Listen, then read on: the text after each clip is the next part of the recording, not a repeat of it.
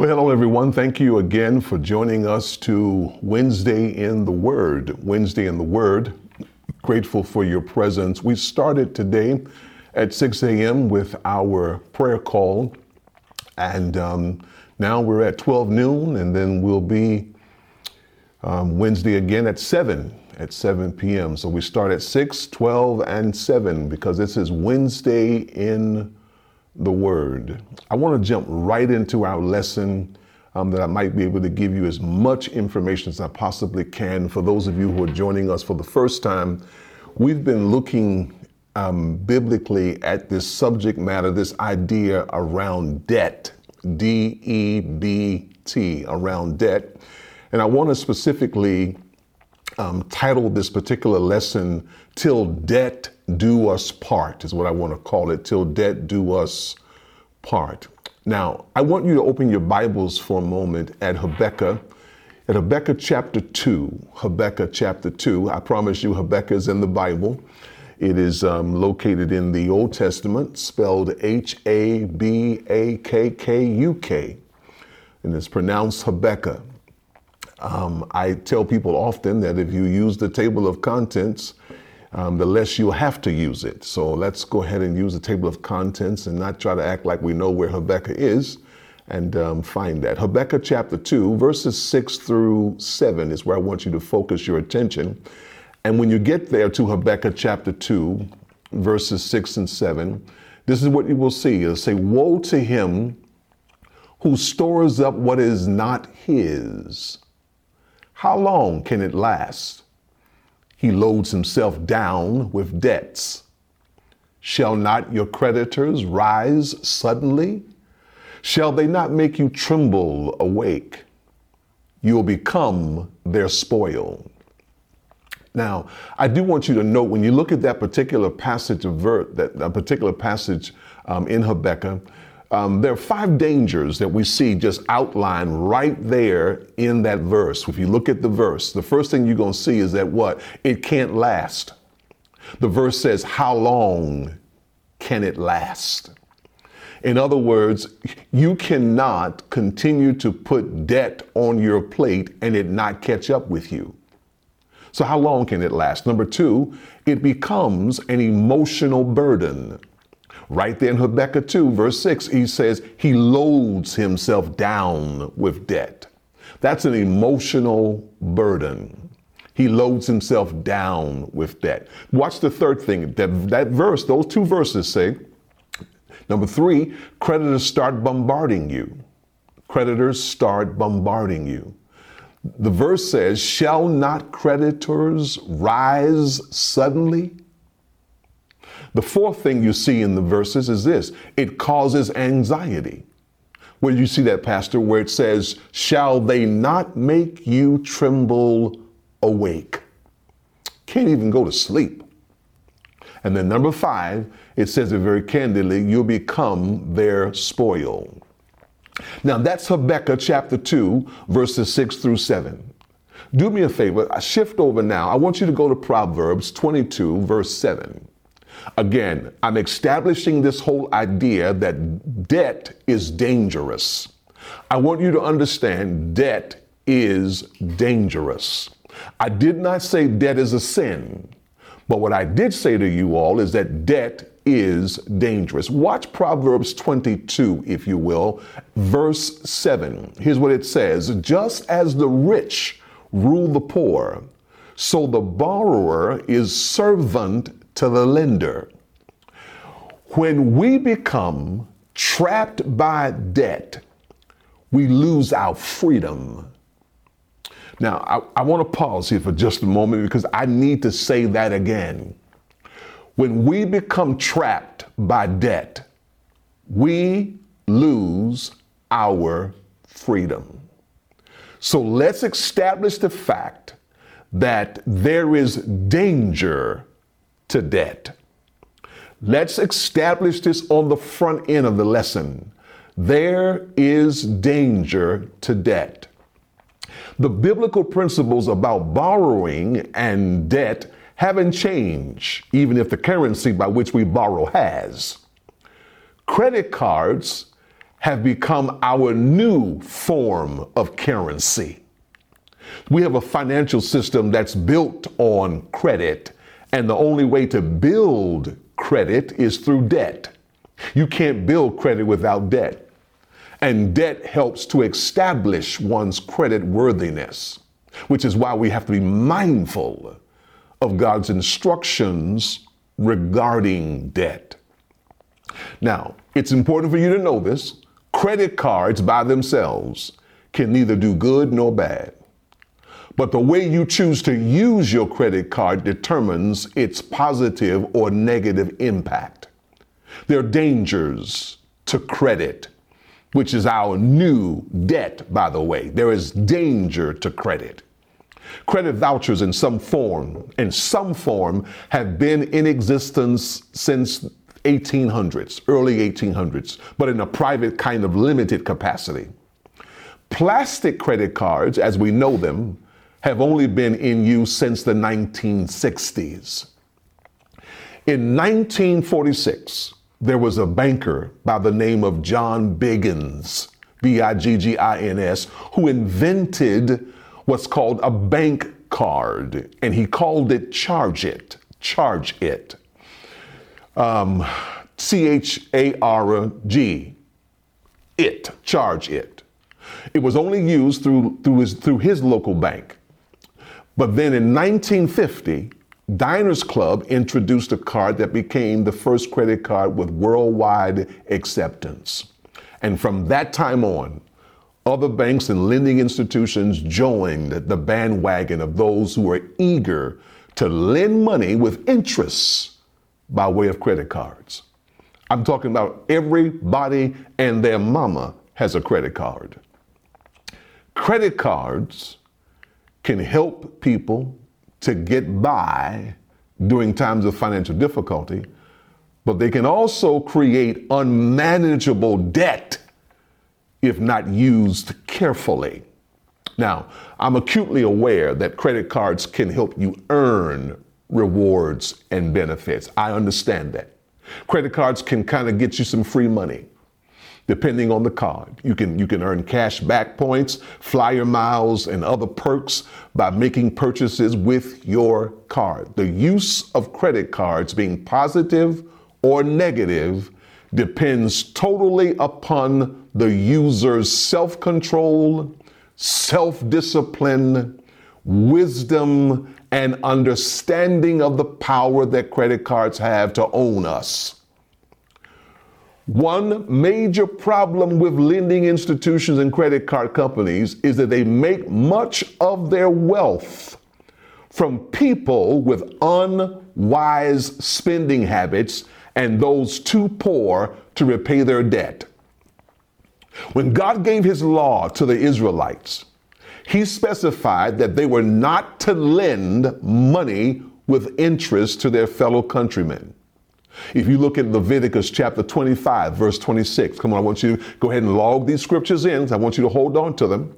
I want you to look at Leviticus chapter 25, verse 26. This is what it says it says, Do not charge interest or make a profit at his expense. Instead, show your fear of God by letting him live with you as your relative. All right? That was Leviticus. Go to Exodus chapter 22, verse 25. In Exodus chapter 22, verse 25, it says this If you lend money to any of my people who are in need, do not charge interest as a money lender would. Now, the King James Version calls interest usury. Usury. Usury sounds exactly what it means exorbitant or exorbitant, exorbitant interest rates charged to those who can't afford to pay them. Now, in contrast, in Psalms 15, verse 5, describes the person who dwells in God's presence as someone who, among other things, lend money to those in need without interest. I want you to see what it says in, in, in Psalms 15. It says, Those who lend money without charging interest and who cannot be bribed to lie about the innocent. Such people will stand firm forever. Hey, Pastor, what are you trying to get us to see? I'm trying to get you all to see that debt is dangerous.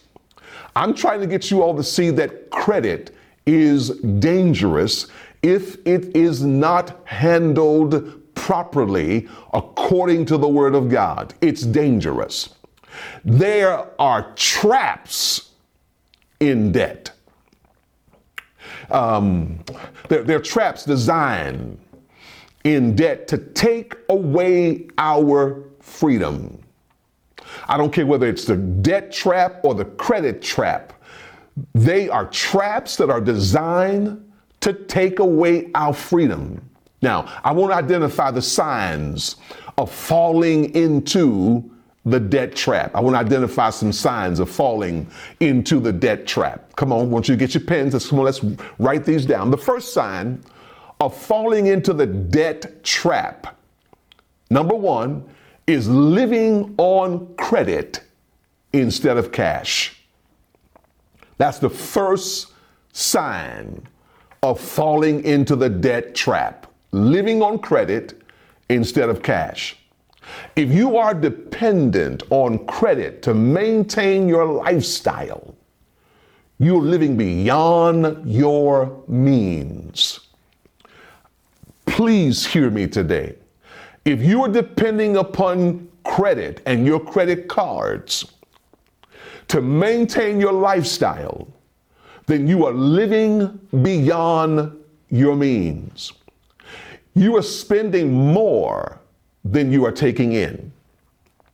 In Proverbs chapter 3, verses 27 through 28, this is what it says Don't withhold repayment of your debts don't say some other time if you can pay now. We're being advised not to put things that we want on a revolving credit account where you pay for it over time when you can pay for it now. So the writer warns us not to stretch out payments. Don't withhold repayments of your debts. Do it now. Hey, Pastor, how do you know if you're living on credit? Well, it's quite simple. If you're not paying off your balance or balances every month, then you're living on credit. You are living on credit when you have a balance at the end of the month, especially if that balance is getting bigger every month. If you can't pay off the balance of your credit card every month, then you might not ought to be using the credit card. You're living on credit instead of cash when you do that. Hey, Pastor, what's the problem? What's the problem? Well, allow me to share a couple of problems with this approach of living on credit. All right. Number one is the fact that it reveals a lack of contentment. It reveals a lack of contentment. That's a sign of immaturity. You're, saying, I have to have it now. I can't wait, even if I can't afford it. I'll charge it to the future because I can't pay for it today.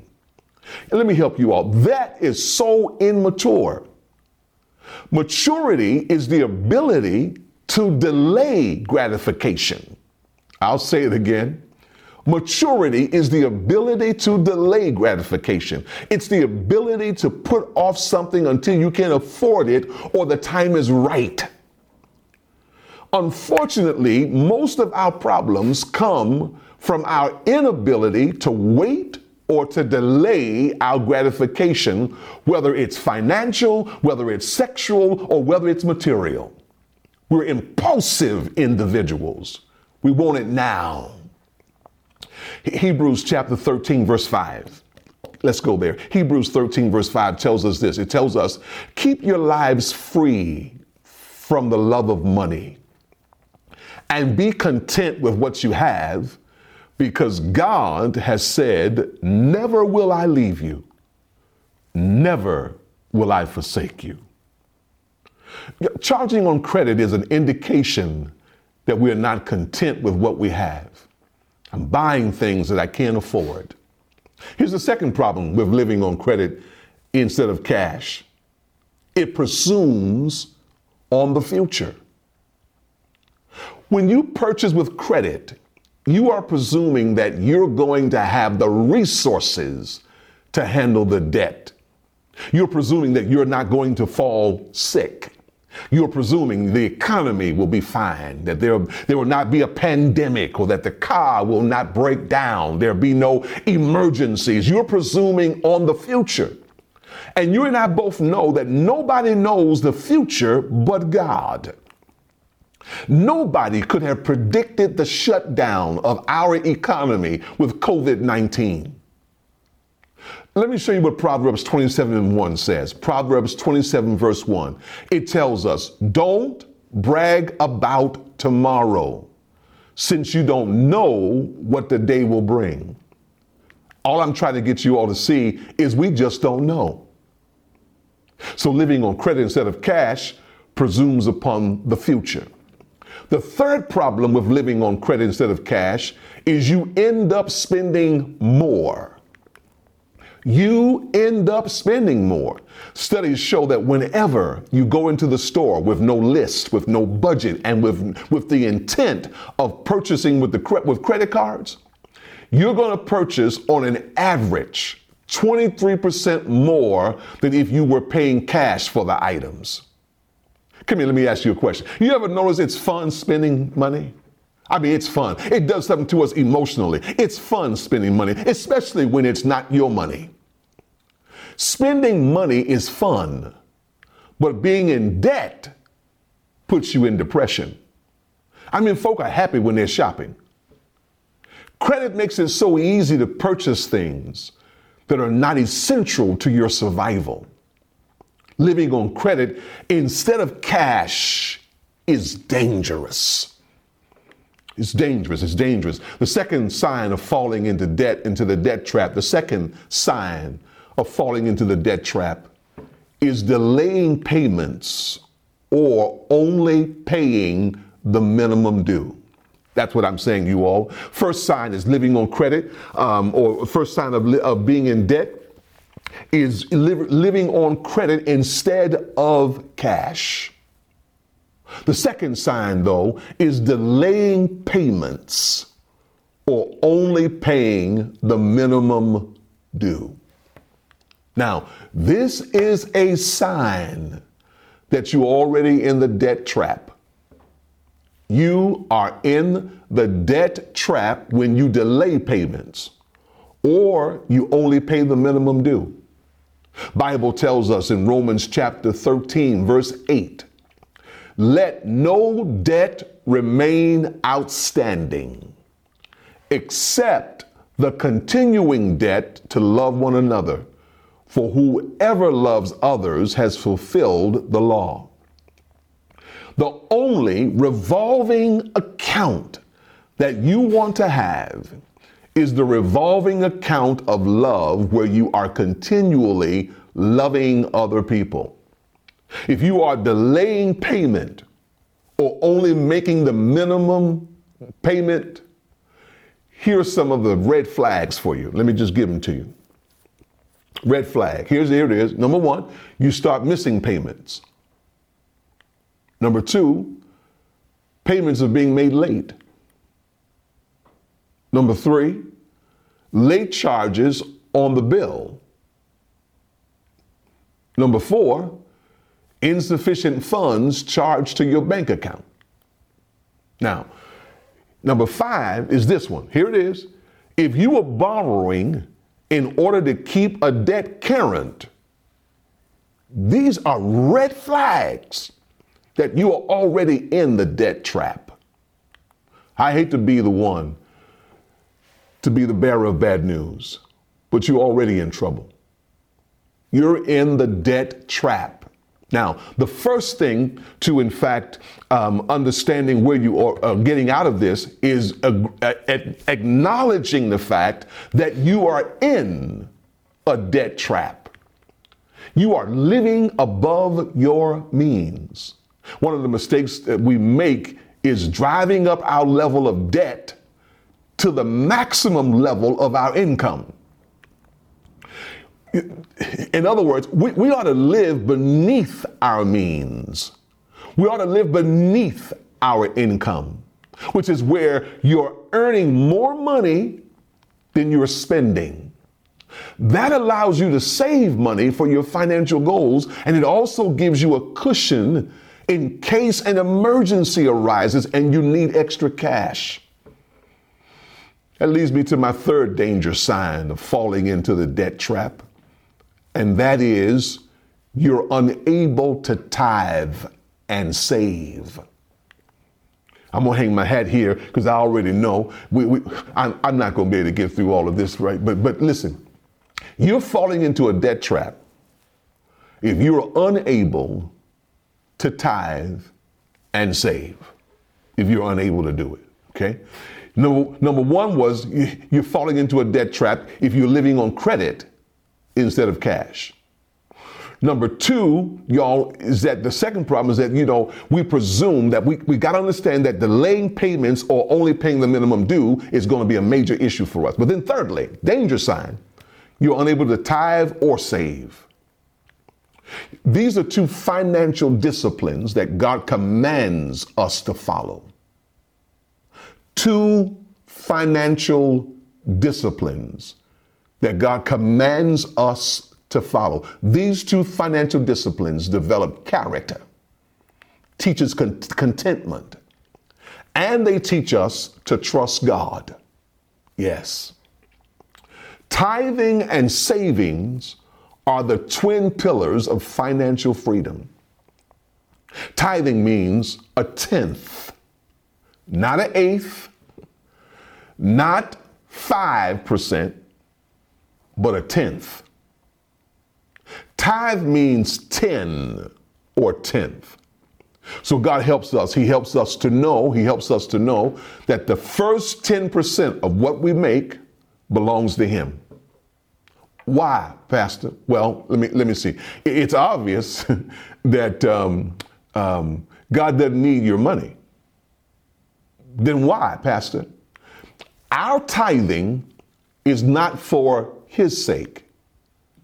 It's for our sake in three ways. Three ways. Let me give them to you. Three ways. First, to teach us to be grateful for the past. That's the first way. The second is to teach us to have God as our number one priority in the present. The third is to teach us to trust Him for the future. He's interested in knowing whether you are grateful for what He has given you. He wants to know if He's really your first priority. Do you trust Him to provide for your future? God wants to see where your heart is. In Matthew chapter 6, verse 21, Matthew 6, verse 21, here's what it tells us For where your treasure is, there your heart will be also. If you want to know where your heart is, just follow the trail of where you spend the bulk of your money. Now, I already know tithing is hard for many of you. I know that. This was something that you grew up having no clue about. And many of you are saying that you can't afford to give God 10%. Then let me help you. You are in debt and you are living beyond your means. God's not asking us to tithe because He needs our money. God wants to see our devotion to Him so that He can demonstrate His ability to take care of us. In Malachi chapter 3, verse 8, this is what it says Will a mere mortal, your version may say, Will a man rob God? Yet you rob me. God, I robbed you, God? Yeah, you robbed me. You ask me, well, how have I robbed you? In tithes and offering. The truth is, we wouldn't have anything if it wasn't for God. Come on, y'all, let's, let's talk real talk. We wouldn't have anything if it wasn't for God. No job, no home, no house, no clothes. Yeah, we wouldn't have anything if it wasn't for God. Now, in addition to us tithing, God expects us also to save. He expects us to save. God doesn't want us to spend it all, doesn't want us to spend it all. He wants us to save because we can't predict the future. Demonstrates discipline. Savings. It teaches us to learn to be content rather than trying to keep up with the Joneses. And it's wise to save. You know, these are reasons the Bible gives to us to save. About half of the parables that Jesus taught us have to do with money. And it's all, always interesting to me to note that Jesus was always commending the wise investor. Jesus helps us to see that investment is a good thing, savings is a good thing.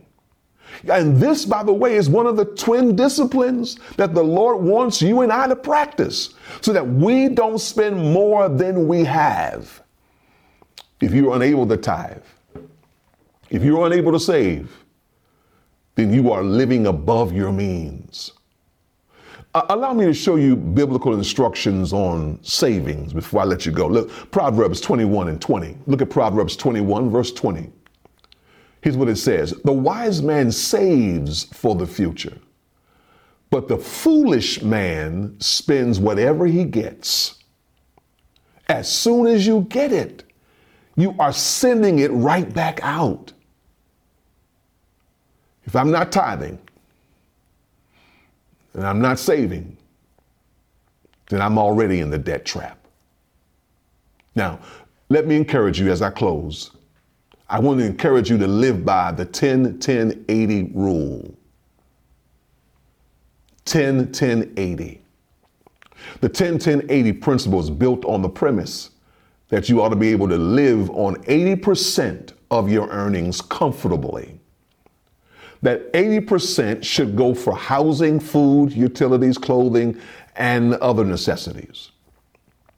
The first 10% goes to God and the other 10% goes into a savings or investment account for the future. Let me close here. Um, I'll pick up on the fourth danger sign of our falling into the debt trap if the Lord delays his coming and give us the opportunity to come back here on next Wednesday for Wednesday in the Word. Listen, let me thank you all. I do pray that um, what you have received today is practical biblical information that's helping you to see that debt is dangerous.